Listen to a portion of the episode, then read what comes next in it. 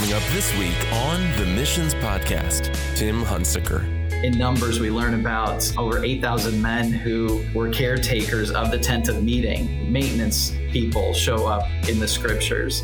David's plan for the temple in First Chronicles. In Amos, we see the, the use and the descriptor of a plumb line. And you can fast forward all the way to Revelation, and, and John describes what the new heaven and new earth will look like.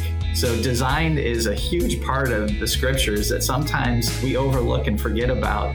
Catch the Missions Podcast every Sunday night at 7 p.m. on your favorite podcast app or on missionspodcast.com.